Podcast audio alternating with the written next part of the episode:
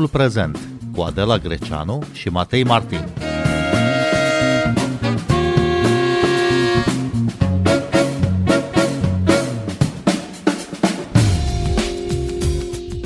Cu puțin peste 50% din voturile exprimate duminică, liderul de stânga Luis Inacio Lula da Silva a câștigat alegerile prezidențiale din Brazilia în defavoarea președintelui în exercițiu Jair Bolsonaro. Înfrângerea acestuia a provocat proteste masive. Mii de camioane au blocat autostrăzile din mai multe zone din Brazilia. Jair Bolsonaro a ieșit în public abia marți, dar nu și-a recunoscut explicit înfrângerea, a spus doar că va respecta Constituția și a făcut apel la proteste pașnice. Bine v-am găsit, noi suntem Adela Greceanu și Matei Martin și invitatul nostru este politologul Andrei Țăranu. Bună seara, vă mulțumim că sunteți în direct la Radio România Cultural. Bună seara, totdeauna cu mare plăcere. Domnule Țăranu, seamănă cumva aceste proteste cu asaltul asupra Capitoliului din Statele Unite ale Americii, când susținătorii lui Donald Trump au încercat să împiedice prin forță Congresul American să ratifice victoria lui Joe Biden? Nu, nu seamănă aproape deloc. Sigur că putem să găsim asemănări și uh, e un lucru surprinzător faptul că există un ecart atât de mic între Bolsonaro și Lula. Uh, dacă ne aducem aminte, marea majoritate ca sondajelor de opinie considerau acum o lună în urmă că Lula va câștiga din primul tur. Ori uh, după niște alegeri foarte grele în care fiecare dintre cei doi candidați a străbătut un teritoriu imens, cât este Brazilia, uh, uh, s-a ajuns la o situație în care Bolsonaro a luat 43%. Enorm față de toate așteptările și de toate sondajele care fusese făcute, unele interne, în sensul că braziliene, altele externe. Ori uh, de aici lucrurile au început să se complice. După o lună, iată, ecartul dintre Bolsonaro și uh, Uh, și Lula a fost mic, de practic 0,4-0,5%, ceea ce uh, clar a ridicat din nou mai multe semne de întrebări, nu asupra legitimității votului, cât asupra felului în care s-au făcut uh, analizele atât înainte de primul tur de alegeri, cât și în raport cu al doilea. Uh, și la fel s-au întâmplat și Statele Unite, dacă vă aduceți aminte, tot timpul acolo au fost discuții legate de felul în care se fac măsurătorile, în condițiile în care, și asta trebuie spus, Constituția braziliană este foarte asemănătoare cu Constituția americană.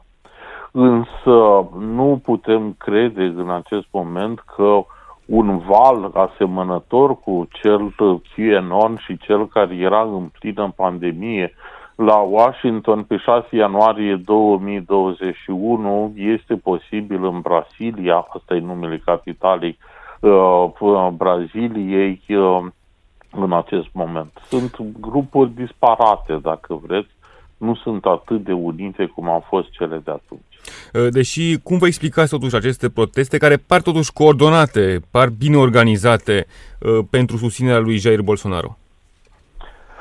Uh, aici ține, dacă vreți, de un model cultural care e greu de înțeles în România.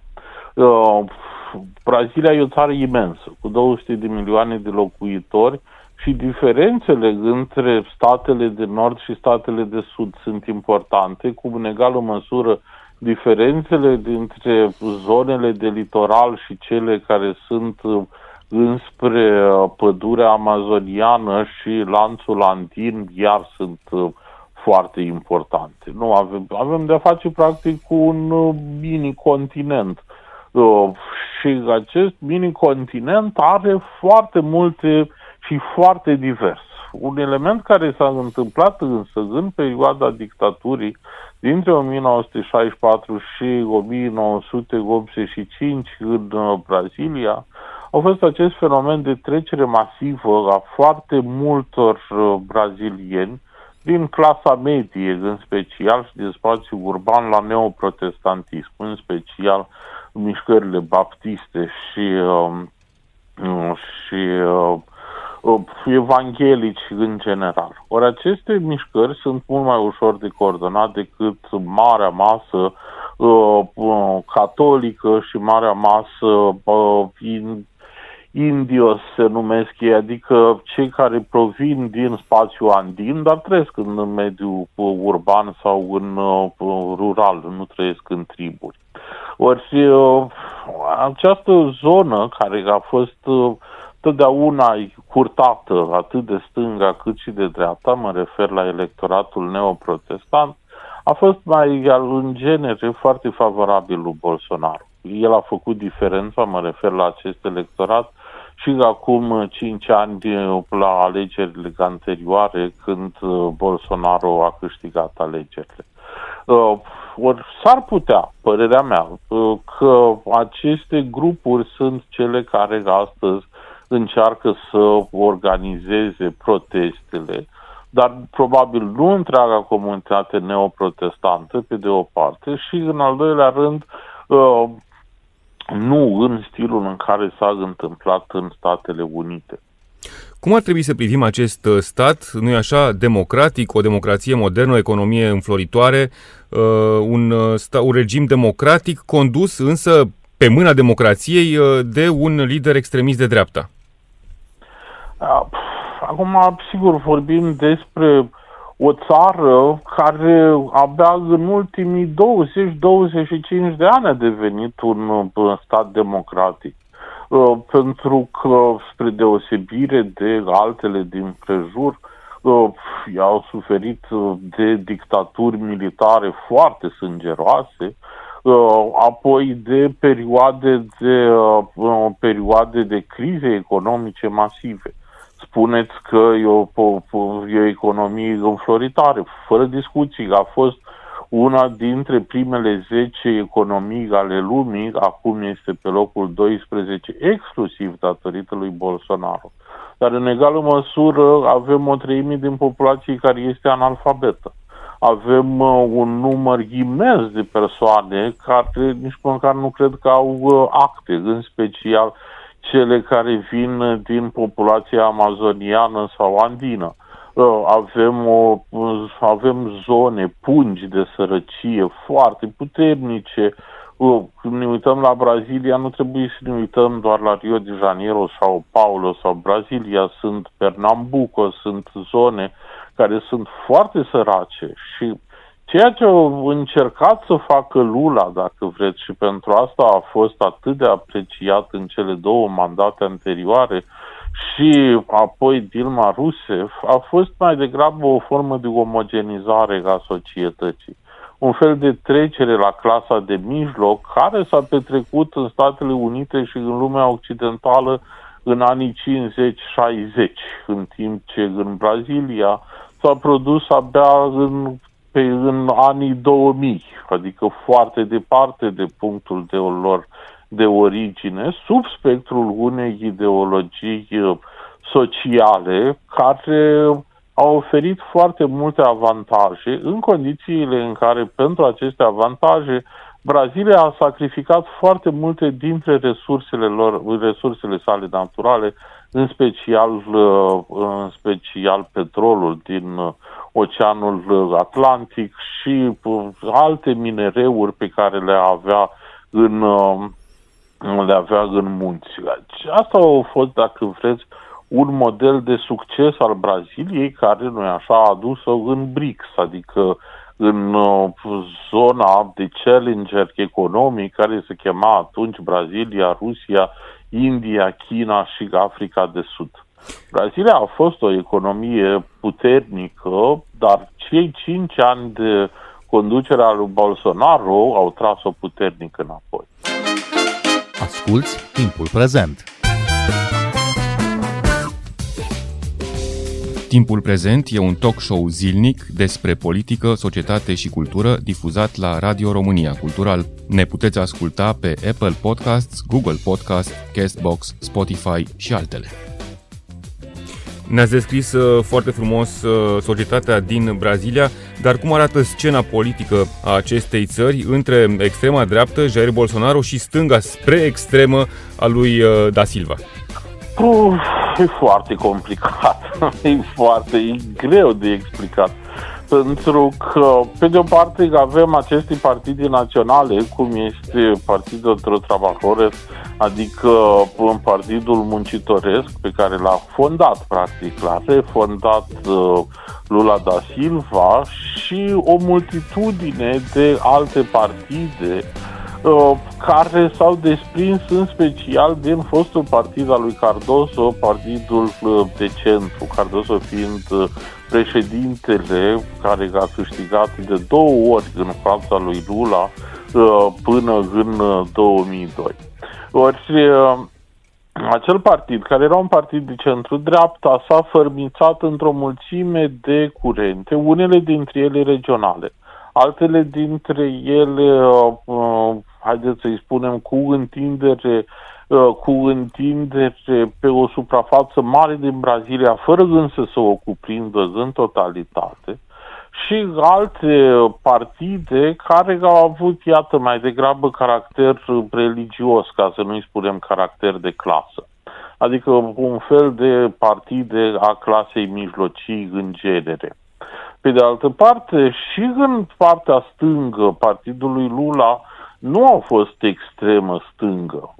La extrema stângă era ceea ce se numea uh, la steras, adică cei, uh, uh, cei care erau lipsiți complet de, părând, de pământ plecau din uh, sud și se duceau în nord, în bazinul amazonian, încercând să obțină teritorii acolo și intrând în conflict cu autoritățile și cu proprietarii de pământ și în special cu crescătorii de vite. Ori uh, această mișcare de Sansteras uh, a fost oprită în, uh, în, după 1992, când au început multele din politicile, din politicile ecologiste, cele legate de oprirea oricărei defrișări în bazinul amazonian. Într-un fel asta a avut mari efect pe plan internațional, dar a generat multe nemulțumiri în uh, spectrul uh, brazilian, iar uh, Lula, fără discuții, a beneficiat de suportul Santeras, o bună parte din această mișcare fiind absorbită în Partidul Muncitorilor mai târziu. Or, această mișcare este o mișcare populistă de stânga extrem de puternică, care are foarte multe categorii sociale și rasiale, adică și populație uh, albă, dar și populație nativă americană, precum și bună parte de populație de culoare. Bun, la aceste alegeri scorul este extrem de strâns, așa că o să vă întreb și aș vrea un răspuns nuanțat. A pierdut Jair Bolsonaro sau a câștigat Da Silva? Puh trebuie spus așa cum începusem că pentru mine a câștigat surprinzător de mult Bolsonaro. Aici ar trebui să, dacă ați spus că să fiu nuanțat, perioada în care Bolsonaro a fost președinte a coincis o lungă perioadă și cu perioada, cu perioada coronavirusului. Ori Bolsonaro a fost un negaționist un negaționist complet, probabil mai puternic decât Trump sau uh, Boris Johnson. Și cu siguranță mult mai spectaculos și eficient. Mult mai spectaculos. Nu a adus vaccinuri în uh, Brazilia și, practic, statul uh, brazilian a capotat în timpul uh, uh, acestui, uh, acestei pandemii pentru că nu au făcut față, nu a fost finanțat special pentru a face față pandemiei. Nici acum nu știm exact câte sute de mii, dacă nu ar fi chiar peste un milion de oameni care au murit datorită coronavirusului. Însus Bolsonaro s-a îmbolnăvit de trei ori de coronavirus. Uh, și uh, s-a tratat uh, cu medicamente locale, hai să le spunem așa, naturiste. Uh, ori uh, asta clar au făcut ca o bună parte din electoratul lui, electorat uh, care, cum spuneam, reprezenta middle classul wannabe și neoprotestant, populație din Sao Paulo, din Rio de Janeiro, adică populație din uh, zona cu, hai să-i spunem, care avea standing-ul uh, cultural și economic cel mai puternic, s-au dezis relativ repede de, uh, de Bolsonaro. Ăsta e motivul pentru care în continuare sunt foarte mirat de numărul mare de voturi pe care l-a obținut și în egală măsură de numărul foarte mare de voturi anulate, 5 milioane 700 de mii de voturi anulate, e enorm. Gândiți-vă că în România nu au votat atât de multe milioane de oameni. Uh, ori asta mă face să cred că au existat ceva fraude la vot. Este o părere pe care o are cineva de, din uh, emisfera nordică, România, departe de Brazilia. Uh, însă, părerea mea e că au fost ceva fraude care au dus la acest scor spectaculos al lui, uh, spectaculos al lui Bolsonaro. Lula era previzionat că va câștiga, cum spuneam, din primul tur și cu un scor mult mai mare. Ce s-a petrecut ce în ultimele două săptămâni de campanie, când se presupune că a început urcarea lui Bolsonaro, rămâne încă obscur. Sigur, în ceea ce mă privește, eu citesc uh, greu portugheză, asta nu înseamnă că nu încerc să o citesc, uh, și uh, din acest motiv uh, poate nu înțeleg toate tehnicalitățile braziliene, însă toată literatura de specialitate și toate uh, instituțiile democratice importante, că erau din Statele Unite, din Marea Britanie, Franța, toate previzionau un succes mult mai mare ca lui Lula. Ce legitimitate va avea Lula da Silva, care a câștigat la limită alegerile de duminică? Aici vom vedea ce se va întâmpla. Nu uitați că abia în ianuarie, spuneam, Constituția uh, braziliană în bună măsură copiată după cea a Statelor Unite ale Americii, abia în ianuarie se va produce schimbarea de mandat. Și atunci vom vedea în ce măsură va putea să refacă, uh, eu știu, o majoritate în, uh, într-un guvern al Braziliei pe care îl conduce în calitate de președinte. De asta, uh, până atunci, e greu de spus ce puteri sau ce influență va avea. Uh, ce legitimitate, până și, până și Bolsonaro a spus că respectă Constituția, Asta înseamnă că are legitimitatea constituțională a cuiva care a avut câteva sute de mii de voturi în plus într-un sistem care este majoritar absolut și în care the winner takes all. Deci legitimitate fără discuții o să aibă. Mai mult, cred că va avea o legitimitate și regională. Nu uitați că e mai puțin de un an când comuniștii au venit la putere în Chile, ă, așa că și Argentina are un guvern care se apropie de un model ă, peronist, motiv pentru care, eu știu, s-ar putea să existe o solidaritate regională uh, al, uh, a cilienilor și argentinienilor cu uh, Lula, solidaritate care a mai existat și anterior. Bun, până una alta, Congresul Braziliei este dominat de oamenii lui Bolsonaro. De partidul lui Bolsonaro, care v-am spus însă este un partid foarte fragmentat.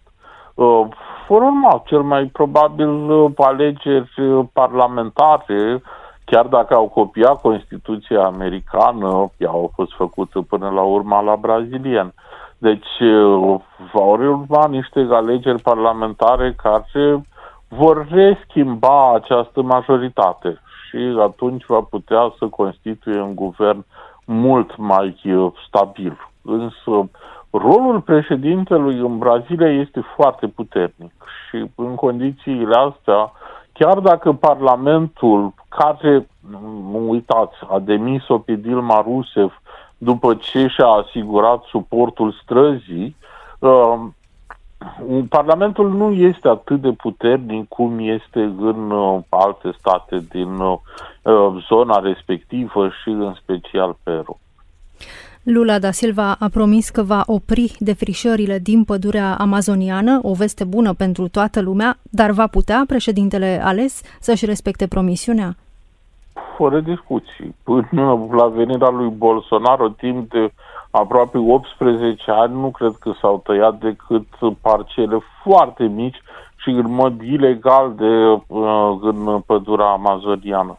Nu uitați, în timpul lui Lula, Brazilia a cunoscut o perioadă foarte ecologistă. Ei au folosit trestia de zahăr pentru a face etanol și biodiesel, adică petrolul, petrol, l-au vândut aproape în integralitate pe Mercosur și în genere în toate țările din uh, zona, din zona Americii Latine și nu numai, în timp ce i-au folosit uh, aproape în exclusivitate uh, energie verde, în primul rând combustibil natural, făcut din din trestii de zahăr sau din diverse alte lucruri. uh, au uh, avut niște politici ecologice legate de înverzirea orașelor. sau Paulo, care era un dezastru din punct de vedere al circulației, a putut să fie cât de cât canalizat. Arată, arată. Mă rog, se circulă mai bine decât în București, dacă uh, un oraș care e de aproape 10 ori mai mare decât București. Uh, și asta, asta arată că a existat o puternică preocupare pentru înverzirea Braziliei. De altfel, și partidul Santeras a avut o importanță foarte mare în schimbarea înspre verde a Partidului Muncitoresc uh, după 2007-2008. Aproximativ 9,6 milioane de brazilieni au căzut sub pragul sărăciei între 2019 și 2021, conform CNN. Societatea este profund polarizată. Ce șanse are Lula da Silva să ridice țara din sărăcie și să atenueze tensiunile? În ceea ce privește tensiunile, mi-e foarte greu să spun și cred că nimeni, cu excepția celor care locuiesc în Brazilia, nu pot în acest moment să facă predicții. Însă, din punct de vedere economic, nu e greu să se reîntoarcă la modelul de succes pe care l-a dezvoltat uh, în aproape uh, în aproape 20 de ani. Ne referim la mandatul lui și la Dilmei Rusev atâta cât a fost uh, până a fost dată jos. Deci există premize. Este, repet, o țară foarte bogată, o țară foarte mare, și foarte bogată. Adică e o țară care are resurse extraordinare, multe dintre ele foarte interesante din punct de vedere a noilor tehnologii. Este țara care are cea mai mare producție auto de pe continentul latinoamerican, alimentând țări precum Argentina, Chile, Peru, Paraguay, Uruguay, uh, ce vreți dumneavoastră până sus spre Honduras, cu automobile, inclusiv Dacia, ca să ne lăudăm, uh, și în felul ăsta are, repet, are multe premize să revină, în, uh, să revină din criza economică în care se află. Se află și pentru că, repet, au fost făcute multe greșeli în perioada pandemiei, dar și pentru că, uh, și pentru că e o criză globală și, în genere, toată lumea s-a ferit în a atrage, eu știu, sau a face mari cheltuieli. În plan extern, ce șanse are Brazilia să rămână un lider și un factor de stabilitate în regiune, în America Latină? Uh, asta e de văzut. Asta este de văzut. Trebuie Lula nu a avut niciodată relații bune cu Statele Unite ale Americii și Bolsonaro a avut relații bune doar cu Trump, nu și cu, nu și cu Biden. Um, doctrina Monroe în clipa de față scârție destul de puternic, mai ales în America de Sud. Și din acest motiv cred că va începe o discuție mai degrabă regională care să, eu știu, să propună un fel de plan de dezvoltare regională, continentală, dar care să nu implice foarte mult Statele Unite. Unul din actorii importanți pentru politica externă a Braziliei este Franța și prin Franța Uniunea Europeană. Uh, și s-ar putea să revedem, Lula a avut foarte bune relații cu Uniunea Europeană, spre deosebire de Bolsonaro, să revedem, uh, eu știu, cine știe ce inițiative legate de relația Mercosur cu Uniunea Europeană. Andrei Țăranu, vă mulțumim că ați fost uh, în direct cu noi la Radio România Mare Cultural. Plăcere. Noi suntem Adela Greceanu și Matei Martin. Ne găsiți și pe platformele de podcast. Abonați-vă la Timpul Prezent pe Apple Podcasts, Google Podcasts și Spotify. Cu bine, pe curând! Pe mâine!